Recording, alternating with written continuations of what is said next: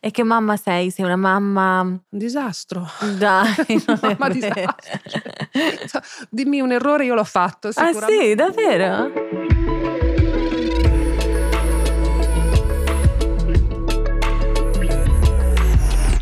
Ma è vero che non si finisce mai di imparare a fare i genitori? Quindi il pilota automatico non è previsto per mamma e papà. O comunque io questa cosa ci tengo a dirla, guido benissimo. Mamma mia, quante volte ho sentito la frase essere genitori è il mestiere più difficile al mondo. Eppure però tutti mi dicono che sarà anche la cosa più naturale del mondo. Ma insomma, mettetevi d'accordo. Certo, se penso a quando dovrò aiutarla a fare i compiti, ma io non mi ricordo niente. Tipo, il teorema di Pitagora, com'era? Cateto, ipotenusa. Vabbè, dovrò fare un bel ripasso. E non ditemi che mi verrà naturale anche quello perché tanto non ci credo. Già sto facendo dei corsi di recupero intensissimi per recuperare tutte le canzoncine. Mi hanno detto che poi ti entrano in testa peggio dei tormentoni estivi. Beh, alla mia prossima ospite forse posso chiedere di insegnarmi qualche filastrocca. O meglio, qualche coro da stadio. Io sono Diletta Leotta e questo è Mamma Dilettante.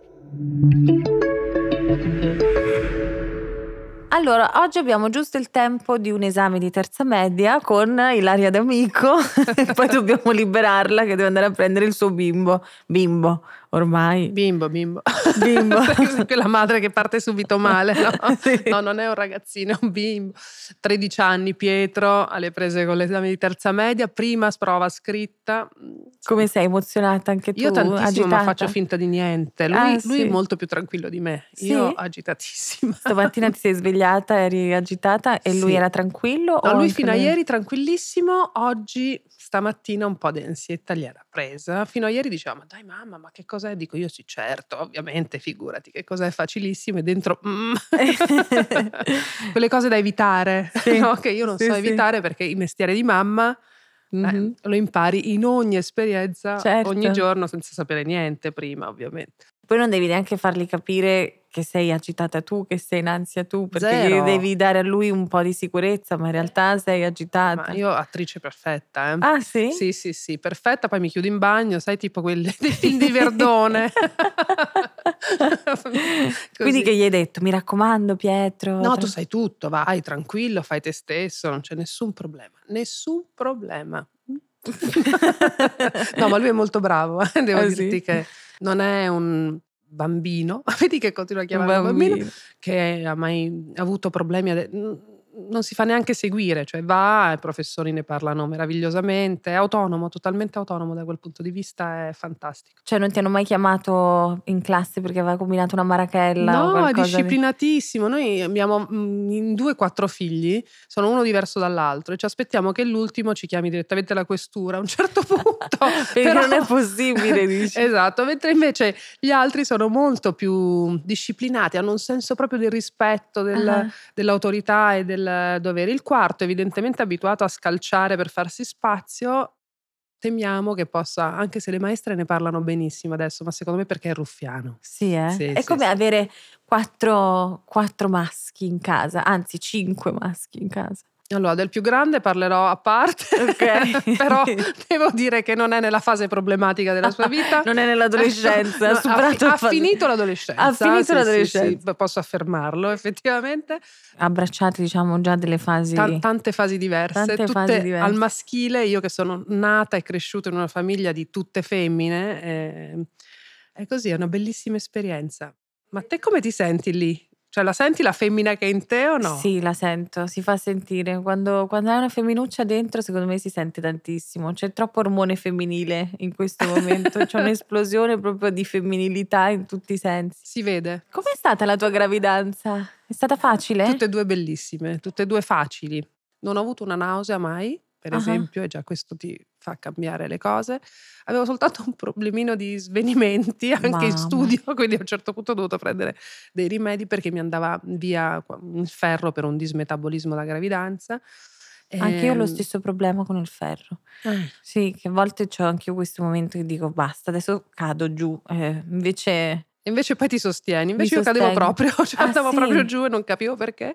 E poi dopo abbiamo capito, ho dovuto prendere dei rimedi, però insomma tutto in una gravidanza veramente serena, sia la prima che la seconda, nessun Mhm. problema, parti naturali bellissimi, cioè, tutto bene. Tutti i parti naturali fatti. Sì, sì, sì, sì. Bello. Che sono una bella... cioè, allora, ovviamente, tutto deve seguire una mm, naturalezza, Mhm. quindi se c'è il minimo problema è giusto che non si prendano rischi, ma se non c'è problema e se tu e il tuo corpo siete pronti per affrontare quella cosa lì, è bellissima. È È una cosa proprio potente. Ila, io sono troppo contenta che tu sia qui a raccontarmi un po' tutti questi aspetti della mamma, perché quando ho deciso di fare questo programma ho detto voglio avere accanto delle amiche che mi possono dare dei consigli. Tu per me rappresenti anche un'icona, no? Anche per la tua Ma tu hai professionalità. deciso di fare tutto uguale a me comunque, perché eh, anche il papà l'hai scelto nella stessa professione, mi sembra. Portiere?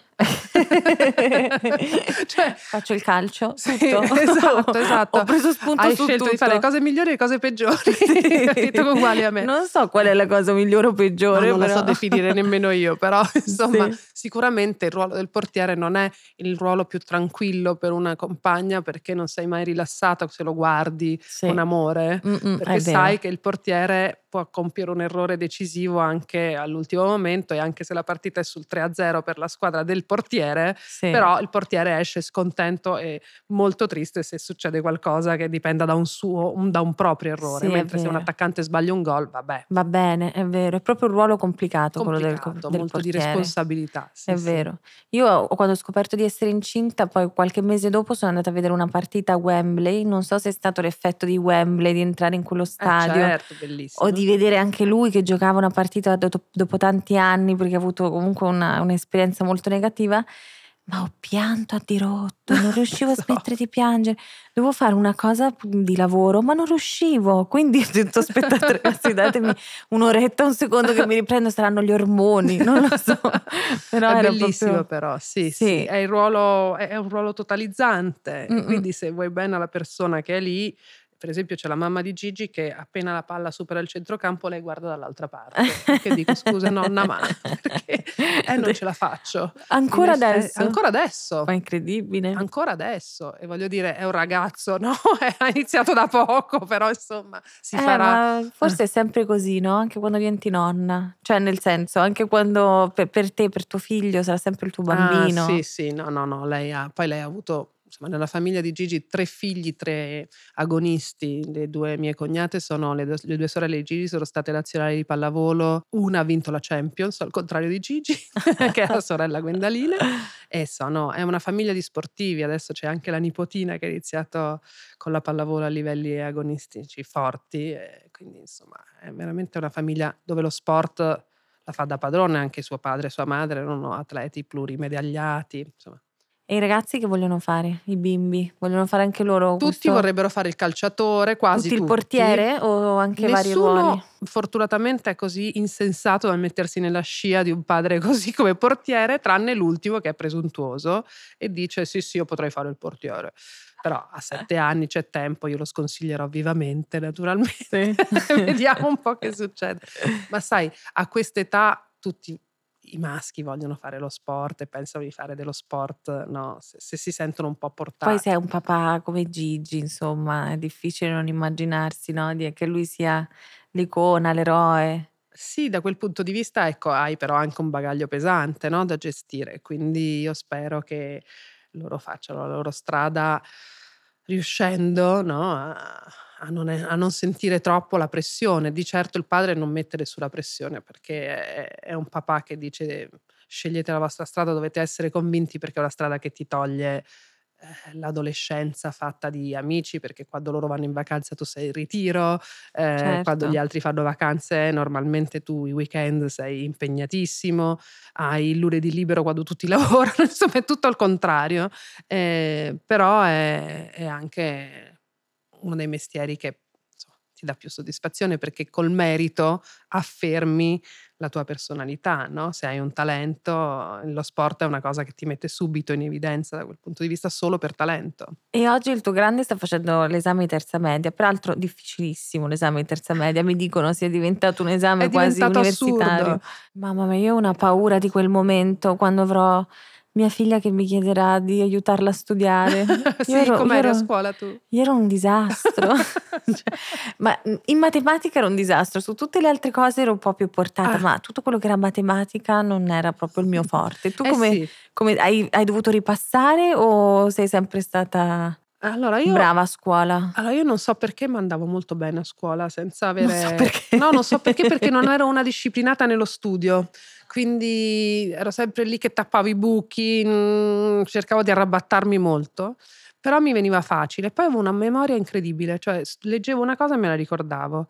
Ero una gran chiacchierona, avevo questa compagna di banco che poi ci hanno separate, sai quelle cose che fanno, e ci raccontavamo qualsiasi cosa stando insieme tutto il giorno, quindi non so cosa avessimo da raccontare perché vivevamo tutto insieme. Mm-hmm. Eh, interrompevano dicendo state parlando, allora d'amico ripeti, e io sapevo tutto, ma ero io che parlavo. Incredibile. Quindi non, non so, avevo questo orecchio che riusciva Bionico. a tenere da una parte. Non ho capito perché, appunto, quando ti dico non so perché, perché è così. E mio figlio Pietro è un po' così, cioè non, È così. non lo vedo sudare sui libri per ore, però è sempre molto preparato. Quindi va bene così per, il, momento, per il momento.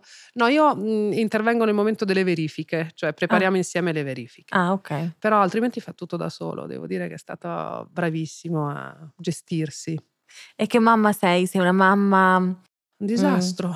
Dai, non è Mamma vero. disastro. Dimmi un errore, io l'ho fatto Ah, sì, sicuramente. davvero? Sono molto abbracciona, protettiva, eh, mamma di cuccioli per me, capito? È così.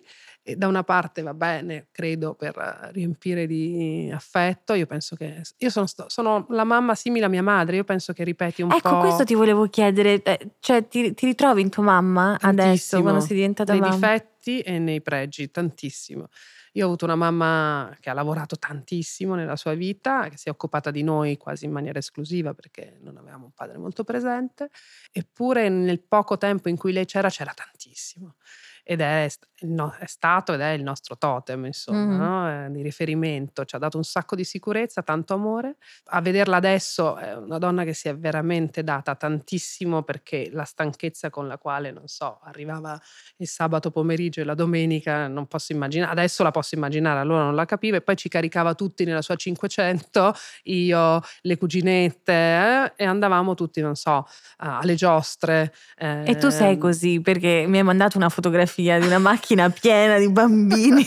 Io sono sempre piena di bambini. figli, di cuginetti. Perché a me piace molto l'idea della famiglia inclusiva, quindi con le mie cognate, con i nipoti, con, i miei- con la mia famiglia di origine, eh, siamo molto legati, ci piace stare molto insieme. Bello. E poi noi avendo tanti bambini, tanti ragazzi e bambini, eh, siamo già una comunità e io penso che sia molto più facile aggregare gli altri perché Mhm. già siamo una piccola squadra e quindi quasi sempre siamo alla fine quando ci muoviamo una Quanti banda, sei? 4, 5, 6, quindi le macchine devono essere molto Grandi, capienti. capienti. Sì, sì, Quindi sì, mi hai mandato quella foto e mi hai detto allora, questi siamo noi. Eravate quanti? In quattro? in Eravamo cinque? quattro i nostri e più c'era mia nipote, eh, nipote. che, che per me è un'altra figlia, mia figlia femmina, Alessandra, la figlia di mia sorella, eh, che però è più grande e quindi fa- mi aiuta anche un po', però poi è capo scout da sempre, quindi è capace di organizzare le cose. E poi quasi sempre c'è un amichetto di qualcuno, Mhm. anche un paio di amichetti, e poi ci sono i figli degli amici che fanno le vacanze con noi. Quindi quando finiamo,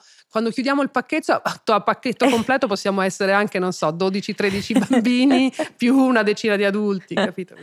Che bello però. Cioè che Eh, bello devi, questo. devi essere così, altrimenti è un disastro. Cioè, Sì, però anche prima tu mi dicevi eh, a casa c'è sempre no, un brusio, c'è sempre un rumore. Sì, diciamo che a casa nostra il silenzio non regna sovrano. esatto. Quando siamo io e Gigi da soli, capita raramente. È incredibile perché ci guardiamo così un po' smarriti Cos'è quasi, però anche molto felici Sì. di, essere in Ecco, quel questo momento. è importante, no? Anche ritagliarsi degli spazi insieme, cioè riuscire un po' ad essere anche tu e Gigi da soli, Sì. perché poi magari uno diventa solo mamma e papà, invece quello non... Sì, sai, noi poi abbiamo un assetto particolare perché appunto ci muoviamo su più città ehm, e quindi è come se ogni volta ci lasciassimo e poi ci riunissimo come un elastico, no? Eh, prendendo tutti i pezzi della nostra famiglia e rimettendoli insieme. Eh, quindi non c'è la routine, c'è soltanto in alcuni momenti, quando iniziano le vacanze estive, durante le- eh, i momenti di pausa, ma sono pochi. E poi deve coincidere la mia pausa con la sua pausa, quindi finché io facevo il calcio succedeva spesso che i ritmi erano simili. Poi invece con, cambiando un po' gli interessi professionali non succede spessissimo, eh. però facciamo in modo che succeda. Cioè noi lavoriamo molto per stare tanto insieme, mm-hmm. ecco, e quello è un lavoro vero. e come fai a conciliare tutto questo? Cioè io oggi mi immagino un giorno quando sarò mamma, cioè tra due mesi più o meno. tra poco, domani. E mi chiedo ma come farò? Cioè come riuscirò ad organizzare tutto, ad essere pronta a lavorare? Ad essere una mamma, diciamo, dilettante, ma una mamma, non so, forse verrà naturale. Guarda, io se avessi pensato di a fare la cosa giusta nel momento giusto non avrei fatto Pietro mm-hmm. perché ero nel pieno del marasma della mia vita professionale, avevo due programmi in onda, uno da Roma e uno da Milano che a volte mi occupava sia il sabato che la domenica con Sky e sulla 7 un programma di inchieste complicatissimo che andava in onda ogni mercoledì sera. E questo e la mia routine era così da anni, quindi far nascere Pietro in quel momento era in, veramente impegnativo sì, e forse certo. folle. E invece è successo con un po' di fatica, ma è stato il momento della mia vita in cui ho sentito la completezza assoluta. Mm-hmm. Quindi quando è arrivato Pietro la mia vita si è compiuta da quel punto di vista e se fossi stata solo una donna in, in, in carriera non sarebbe stata la stessa cosa. Mm-hmm. Poi la rete familiare ti aiuta un po', cioè avere le nonne disponibili per me è stato fondamentale perché e, e, ho trovato anche una persona che non era una tata ma che è diventata poi la tata che è con me da 14 anni. Che fa parte della famiglia. Fa parte della famiglia Tataletta e, e che è una di noi assolutamente e ha viaggiato con me tantissimo con il bambino ovunque.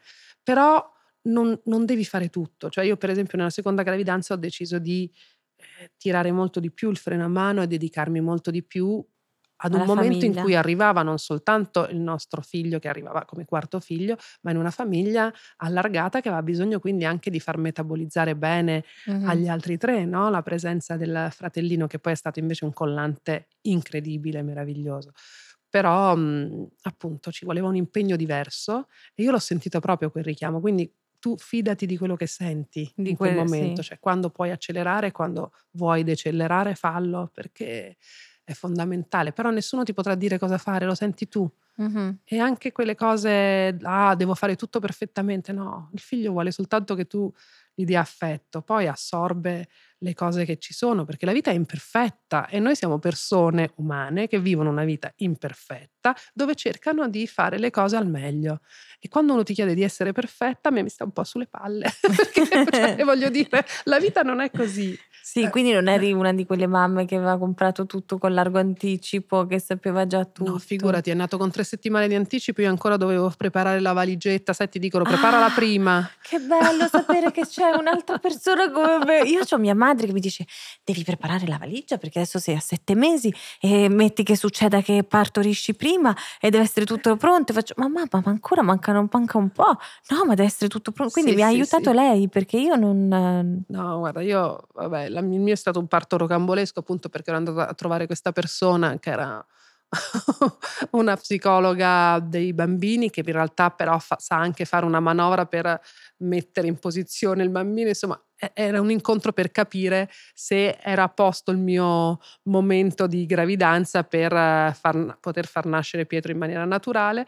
E invece appena mi ha toccato lui non solo si è messo in posizione ma è ah, è andato a eh, casa papà... di questa signora. Secondo, sono stata proprio lì a farmi monitorare al, al, Buzzi, che è il mio ospedale di riferimento, di cui sono madrina da ben prima di diventare madre di Pietro, perché è stato un incontro magico per me. E quindi ero lì e, e mi sono proprio piazzata tutta Perfetto. la domenica. Però sono nati tutti e due, uno di sabato e uno di domenica. In effetti, vedi, il weekend è il sempre weekend parte della mia vita. È il tuo periodo sì, proprio, sì, il tuo momento. E con Leopoldo è stato proprio una cosa lentissima, piano piano. Gigi ha finito la sua partita, mi chiamava, mi faceva chiamare nel, tra il primo e il secondo tempo dal team manager per sapere se doveva partire e saltare il secondo tempo e dicevo no, tranquillo, ancora ero tranquilli, così. E poi quando è arrivato, è come se, se Leopoldo l'avesse aspettato in fondo. Quando è arrivato, un'ora dopo è nato. E che giorno era? Era il 6 gennaio, la Befana, è un Ah, il 6 befanone. Sì, gennaio. sì, Ah sì, che 6 mi dicevi gennaio. che è stato un Natale, diciamo, impegnativo, ecco, perché Eh sì, eri al perché limite. siccome appunto lui è nato in ritardo, in teoria doveva nascere nei giorni subito dopo Natale, io ho pensato, beh, tutta la famiglia, non è che rinunciamo a stare insieme a tutti, e quindi tutti sono venuti da noi a Milano a Natale. Mhm. E io ero in quei giorni in cui, sai, no? Il corpo inizia a dirti soltanto Sì, adesso inizio devi a, a liberarti. capire questa Sì, fase, eh, inizio a esatto. E percepirla. nel frattempo avevo 20 persone intorno, felice di avere tutta la famiglione intorno, però anche affaticata da un corpo che voleva fare un'altra cosa e riposare tanto. E quindi è stato un Natale impegnativo. In effetti, quando poi sono andati via tutti e siamo rimasti noi a Capodanno, soltanto noi con Pietro, era rimasta mia mamma e un, un cuginetto, mi sentivo, ecco, che era il momento dell'attesa vera. sì, Mm, sì. sì, Poi sono come- tornati tutti il 6 gennaio. Eh, tutti quanti di certo, nuovo. sai l'usanza, no? tutti lì ad accogliere il neonato. Sì, sì. E come sei cambiata invece tu, Ila? Cioè, come ti vedevi tu, Ilaria, prima di essere mamma e poi dopo che sei diventata mamma? Cioè, come un, un- un cerchio che si chiude, come una completezza, come un Sì, diventare... totalmente. Sicuramente mi ha fatto sentire proprio al centro del mio cerchio, come dicono gli indiani in America. Cioè, è, è stato, per me la maternità è stato veramente il completamento e il posizionamento della mia vita in un equilibrio nuovo, diverso. Mhm. Io non mi sentivo in disequilibrio prima, ero molto contenta della mia vita, delle cose che succedevano, di quello che vivevo, Mhm. eh, però la maternità è stata proprio una parte di me che ha spostato l'attenzione, cioè Mhm. da me è passata a loro e questo aiuta, cioè non essere Mhm. troppo concentrati su se stessi secondo me dà proprio una prospettiva alla vita diversa. Naturalmente mh, questo passaggio non è un passaggio facilissimo se stai lavorando tanto, Sì. Eh, quindi un pochino ti devi attrezzare, eh, però io sono dell'idea che veramente tutto arriva e arriva con naturalezza se tu decidi di accoglierlo con naturalezza, cioè senza drammatizzare. Tra la prima e la seconda gravidanza io ero diversa perché l'esperienza della prima ti aiuta ad affrontare la seconda, ma anche alla prima, se tu soprattutto hai una famiglia intorno che non ti carica di ansia, di stress, ma ti supporta, Mhm. ecco, secondo me tutto ti viene più facile. Il cambiamento mio, secondo me, non è stato così tanto forte perché io ero già mamma molto dei miei nipoti, eh, dei figli degli sempre sta- amici. hai sempre avuto questo istinto Sì, materno. sì, io ero chiamata la zia Camomilla perché io addormentavo tutti i bambini, cioè io li prendevo in braccio, iniziavo a fare il mio balletto solito, ho un balletto preciso, molto preciso, E con un movimento di anche. Ah sì? Sì, sì, Ma sì, funziona? funziona, poi te lo farò vedere. Eh, me lo devi far Eh, vedere sì, questo. sì, Per- sì. Forse per questo Leopoldo ha dormito per tutto questo tempo. Ma no, perché facevo la stessa cosa anche con Pietro e quello non dormiva Ah, mai, no, quindi quindi vedi, sono proprio momenti diversi di caratteri diversi. Quindi, però, mh, e quindi non lo so, è se- semplicemente stato poi il tempo di essere madre dei miei figli. Ovviamente lì facevo invece la mamma in prestito quando arrivavo eh, a cena, piuttosto che a Certo. trovare le amiche, piuttosto che con mia nipote a cui dedicavo, perché lei è stata la prima. La principessa è arrivata a casa eh, quando io avevo 21 anni, quindi mia sorella è molto più grande di me, e quindi io mi dedicavo a lei un giorno alla settimana, Ah. però era ancora a Roma, erano altri tempi. E- ed è vera questa cosa che poi l'amore si moltiplica, cioè tra il primo e il secondo figlio tu hai mai avuto la paura di dire oddio riuscirò a dare lo stesso amore al primo come al secondo o no, questa cosa non non, ci ho proprio pensato, perché io vengo da una famiglia di inclusione assoluta, cioè mia mamma è madre mia e di mia sorella, ma anche di tutte le nipoti, riferimento assoluto della zia proprio che interviene, che è Che saggia, bello, quanto è importante la figura della mamma comunque, anche per noi donne, è fondamentale. per me, ma io non voglio togliere nulla, quando un padre è capace di essere presente e, e ha voglia di fare il padre è meraviglioso. Cioè, Mm-mm. per me avere Gigi accanto nel suo modo diverso da- dal mio di essere genitore ti completa, è fondamentale, così come mm, avere il papà di Pietro, nel senso che quando ci sono presenti la seconda metà della mela, meglio. Certo. Io sono stata cresciuta in una famiglia dove invece c'era soprattutto e solo mia mamma. mamma e devo dire, e poi c'era la nonna e poi c'erano le zie e poi c'era la rete, no? E poi dopo c'è stato per tanto tempo successivamente una figura per me molto importante che è stato il compagno di mia mamma per una vita, per Mhm. 22 anni. Ecco, secondo me essere madri vuol dire tante cose ed è più facile immaginare la mamma come la rete e il nido, no? È naturale, cioè la natura ci ha dato secondo me ruoli diversi che poi possono scambiarsi, essere in certi momenti anche eh, interpretati in maniera diversa, però la mamma è nido. Sì, e tu sei molto questo, cioè mi arriva tanto questo.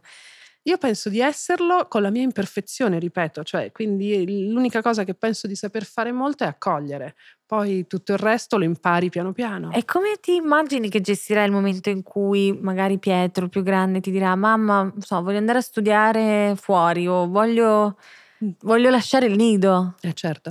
Eh, te, no. te allora, immagini io sono giorno. stata molto amata, molto protetta, però ho avuto sempre una mamma che mi ha stimolato ad andare in giro per il mondo, a vedere, a osservare. Quando ho finito la maturità, a 18 anni si liberava una casa di mia mamma e lei mi ha detto eh, è il momento che tu vada per la tua strada se te la senti e quindi sono andata a vivere da sola. Uh-huh. Eh, non succede molto, no? Che, che la mamma che, ti... che sia la mamma. Sì. Ovviamente poi veniva lei a prendere le cose sporche, a riportarle, a portarmi le cose già certo. pronte da certo. mangiare. Capito? È sempre stata comunque presente e anche un po' troppo eh, capace di viziare, no? Sì. E questo lo faccio anch'io. È, è uno degli errori che faccio molto. Però quando Pietro, mh, per esempio, deciderà o dovesse decidere di andare a studiare fuori, io sarò assolutamente la prima felice che lui lo faccia. Così Ma tu sei molto esigente con te stessa? Ma ti posso dire neanche troppo. no. Cioè, mi sono anche molto autoassolta in certe cose, però eh, quando lavoro tendo a uh, voler essere molto dentro i, po- i progetti, uh-huh. a voler uh, fare molto però squadra e poi affidarmi molto della squadra, quindi a delegare anche tantissimo. Certo. Questo mi ha aiutato nelle varie fasi di vita e sono stata molto aiutata dalla squadra. Non ho più voglia di stare in posti dove la tensione è sovrana, non sì. è più il mio tempo. Devo dire che ho avuto anche però la fortuna di lavorare in posti dove tutto questo io non l'ho sentito così tanto. Uh-huh. Comunque poi ha preso una forma in cui tutto si amalgamava e quindi e questa è stata una, una cosa che da una parte è stata una fortuna e dall'altra una scelta. Ho scelto di stare in questi luoghi qua. Sì, anche perché poi te li chiami un po' questi luoghi qua. Quindi con te sei esigente sul lavoro, con i tuoi figli sei esigente? No, No, lo no. dovrei essere di più. no. no, a me piace molto stimolare la loro curiosità.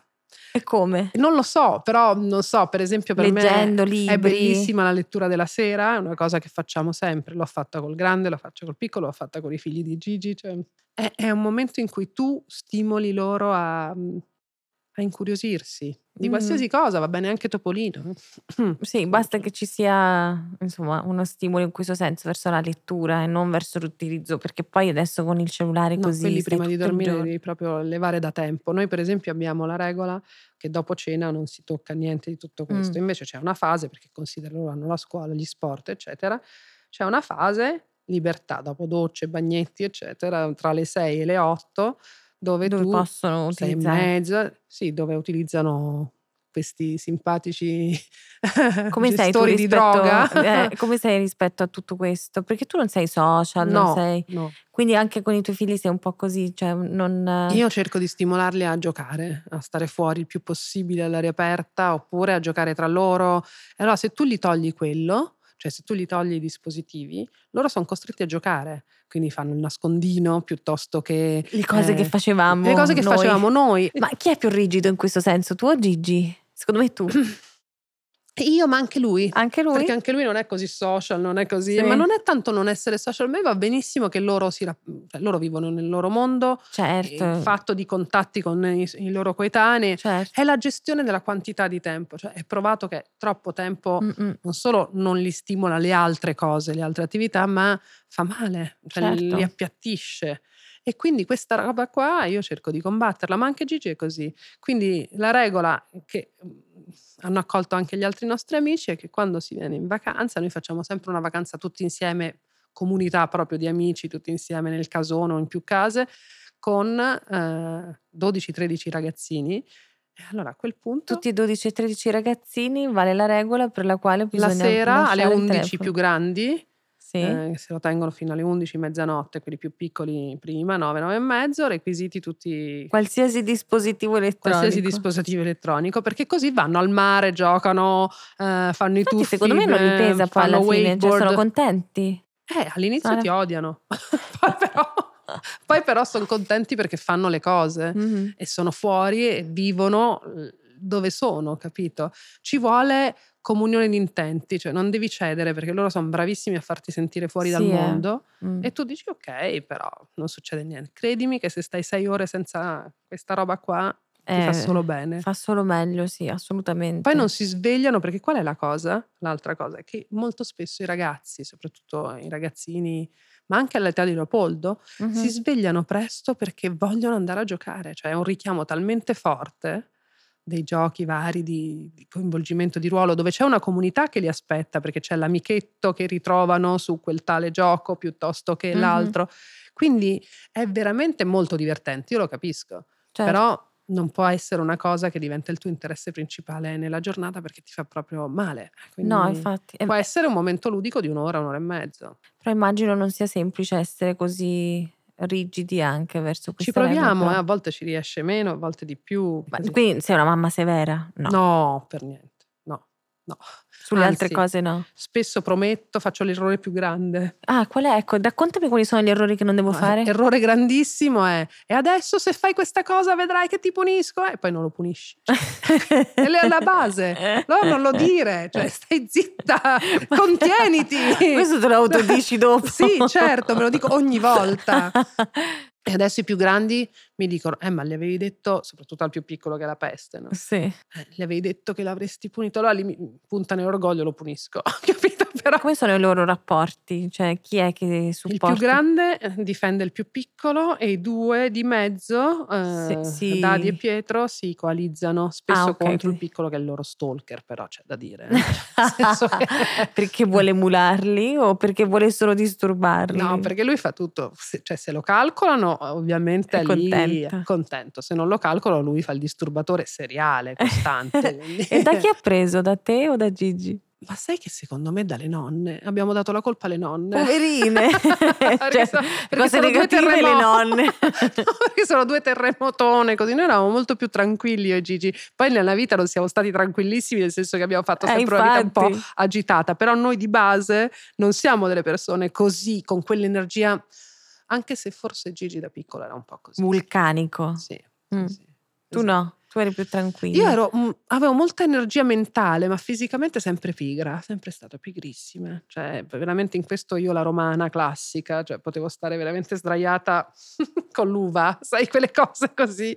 E invece cos'è la, la cosa più difficile, più bella, la cosa più difficile, più complicata che mi capiterà è quella più bella che mi capiterà in questa nuova esperienza. È l'allattamento, la prima Davvero? fase. Secondo me la più bella perché è quella dove continua una specie di cordone ombelicale tangibile, no? Mhm. Ehm, per me è stato complicato perché per esempio lavoravo nella prima gravidanza molto, c'erano i mondiali e io facevo l'allattamento nel 2010 e, E con orari facevi? un po' strani, quindi tira latte, cose. Ci sono stati momenti esilaranti dentro Sky eh, dove avevano allestito una piccola nursery per, Non per Pietro. credo. Sì, solo No, che poi non funzionava perché appunto l'aria condizionata, le cose, quindi io facevo ehm, fare ad una macchina avanti e dietro con il latte tirato.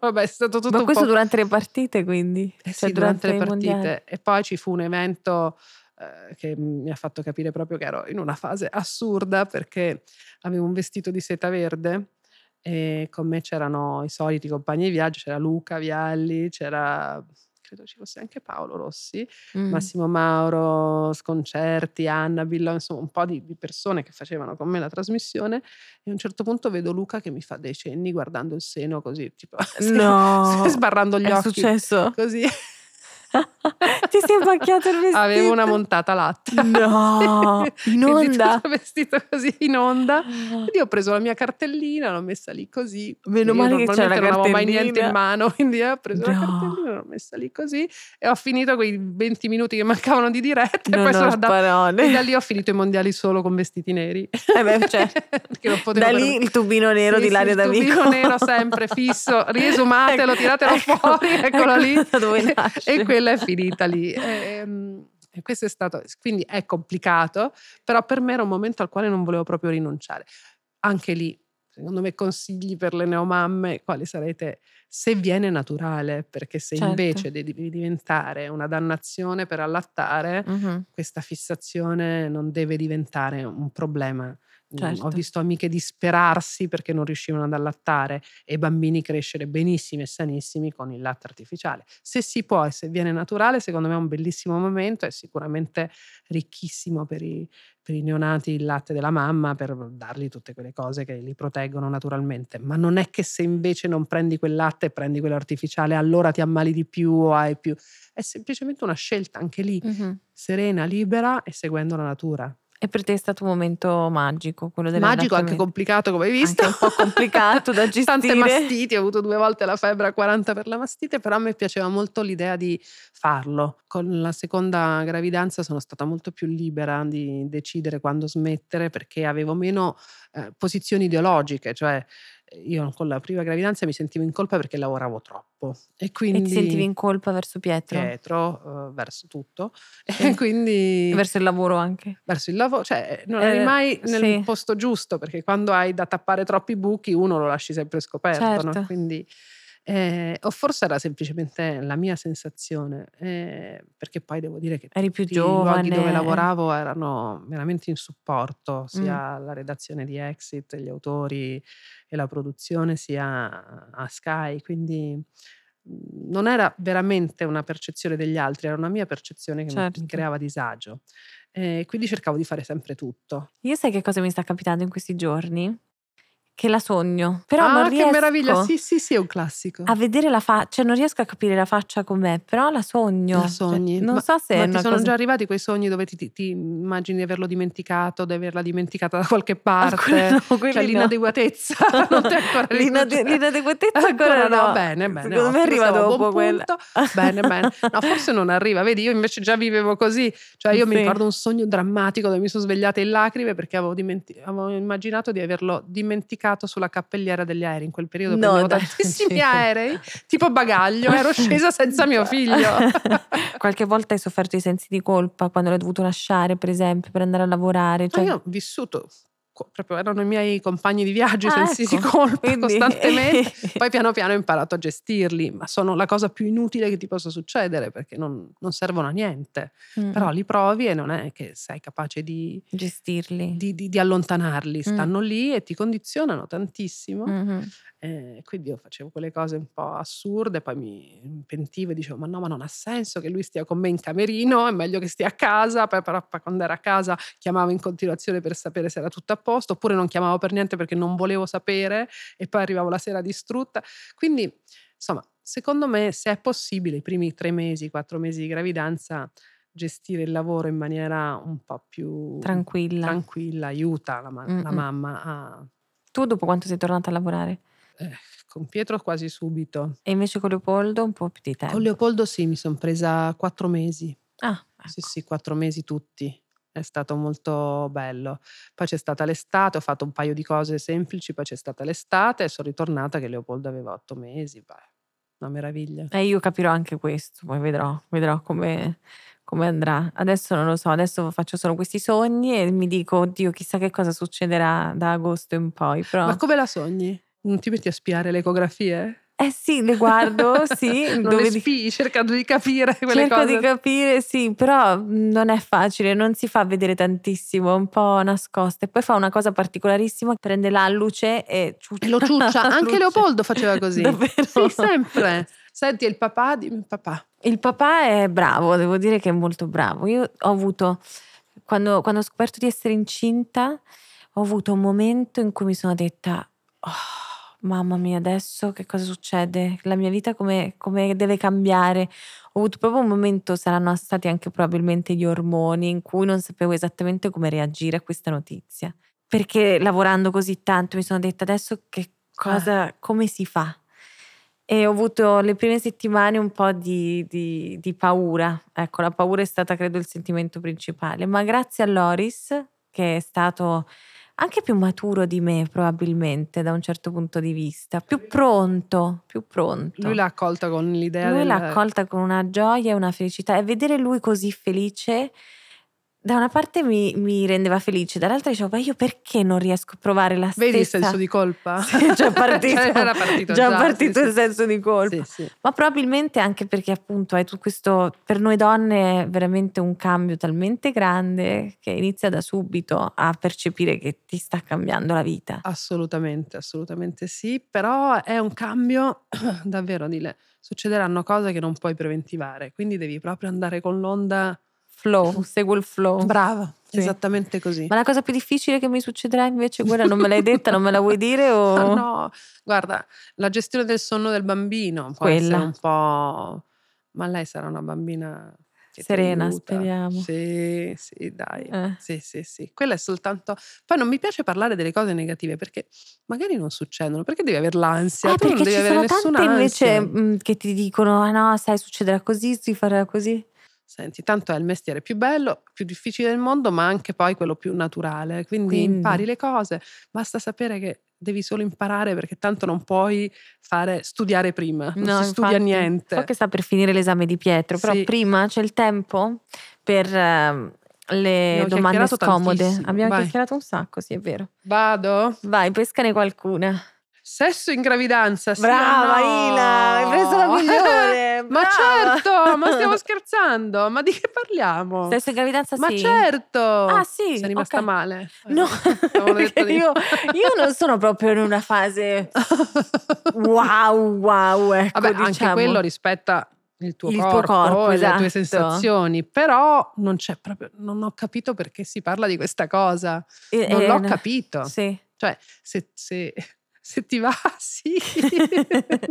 Cioè, non c'è nessun tipo di problema, secondo me. E nessuno me l'ha Anzi. mai fatta pesare questa cosa. Ah, ecco. Vedi? Poi forse c'è un momento, non lo so, Verso la fine, forse. però Chissà. aiuta anche a, a partorire. C'è sempre un motivo, comunque una scusa sì, positiva capito? per Cioè, dire secondo che... me non c'è niente di, che, che dica, che faccia dire no, capito? Ah, sì. Quindi è un grande sì. È un grandissimo sì per è un me. grandissimo sì. Vai, però assecondando quello che sente la mamma. Il corpo, Eh sì, certo. certo. Ovvio. Cosa speri che tuo figlio non scopra mai di te? È troppo tardi. Ha scoperto già. tutto, difetti, pregi. Ehm, è difficile quando hai un rapporto quotidiano con, con i figli, che i figli non capiscano chi sei davvero. Non puoi nasconderli niente. Come fai? Cioè, a meno che non li vedi talmente poco Mhm, da essere un- uno che passa per casa perché mhm. stanno crescendo con qualcun altro che sia una nonna o una tata. Nel mio caso, io credo che conoscano tutte le parti migliori e peggiori di me, assolutamente. Eh, Beh, infatti, questa è poi la cosa bella, nel Sì. bene e nel male. Sì, Dai, sì. l'ultima domanda L'ultima? scomoda, sì. Come metti in punizione tuo figlio? E Ah, questo te l'ho già già raccontata. fatta. Beh, la, la classica cosa, chiuso in camera, a riflettere. A riflettere sull'errore fatto. Dipende anche dal carattere del figlio. Cioè, appunto, io ho l'ultimo che ti sfida e ti dice: Ah, è già passata un'ora? Ho capito così? Eh, perché infatti c'è anche questo che poi devi Ovviamente devi metterli in settarti- una camera dove non c'è la televisione, non c'hanno niente, perché sennò. Chiaro. eh, no. Però è anche vero che mh, dipende dal carattere. Io, per esempio, con Pietro, lui era uno che veramente gli veniva una doglianza quando lo punivi enorme, quindi bastavano anche 5 minuti, a volte eh, era passato tutto. L'altro devi veramente usare un pugno di ferro molto più forte, a volte non, non- funziona, dipende. Poi sono anche fasi. eh, il carattere dei bambini, anche se un po' rimane tratteggiato nello stesso modo, cambia con le esperienze, con l'età, diventano più, mh, per esempio Pietro era chiacchierone da morire, adesso in pubblico gli esce quella vocina, no? perché le è presa la timidezza da preadolescenza, Ah, no? vedi. Quindi Certo, devi settarti su tutte le fasi, su tutti i caratteri, devi essere sì, lui è un bravo. pagliaccio totale, eh, con gli amici in casa e quando è fuori, occhi bassi, così, Cambia è quella fase lì, completamente. capito? Eh, Quindi certo.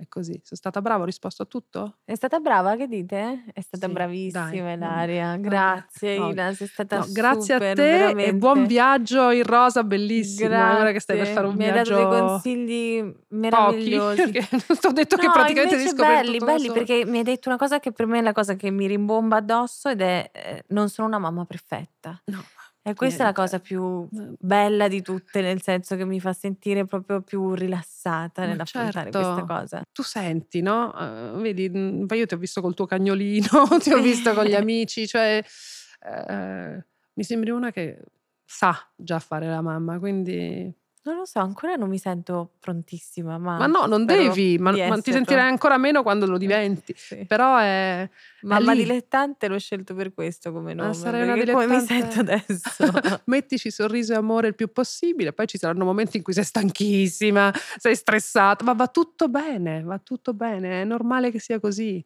Grazie, grazie mille. A te, al Grazie. Ila. Una produzione Dopcast.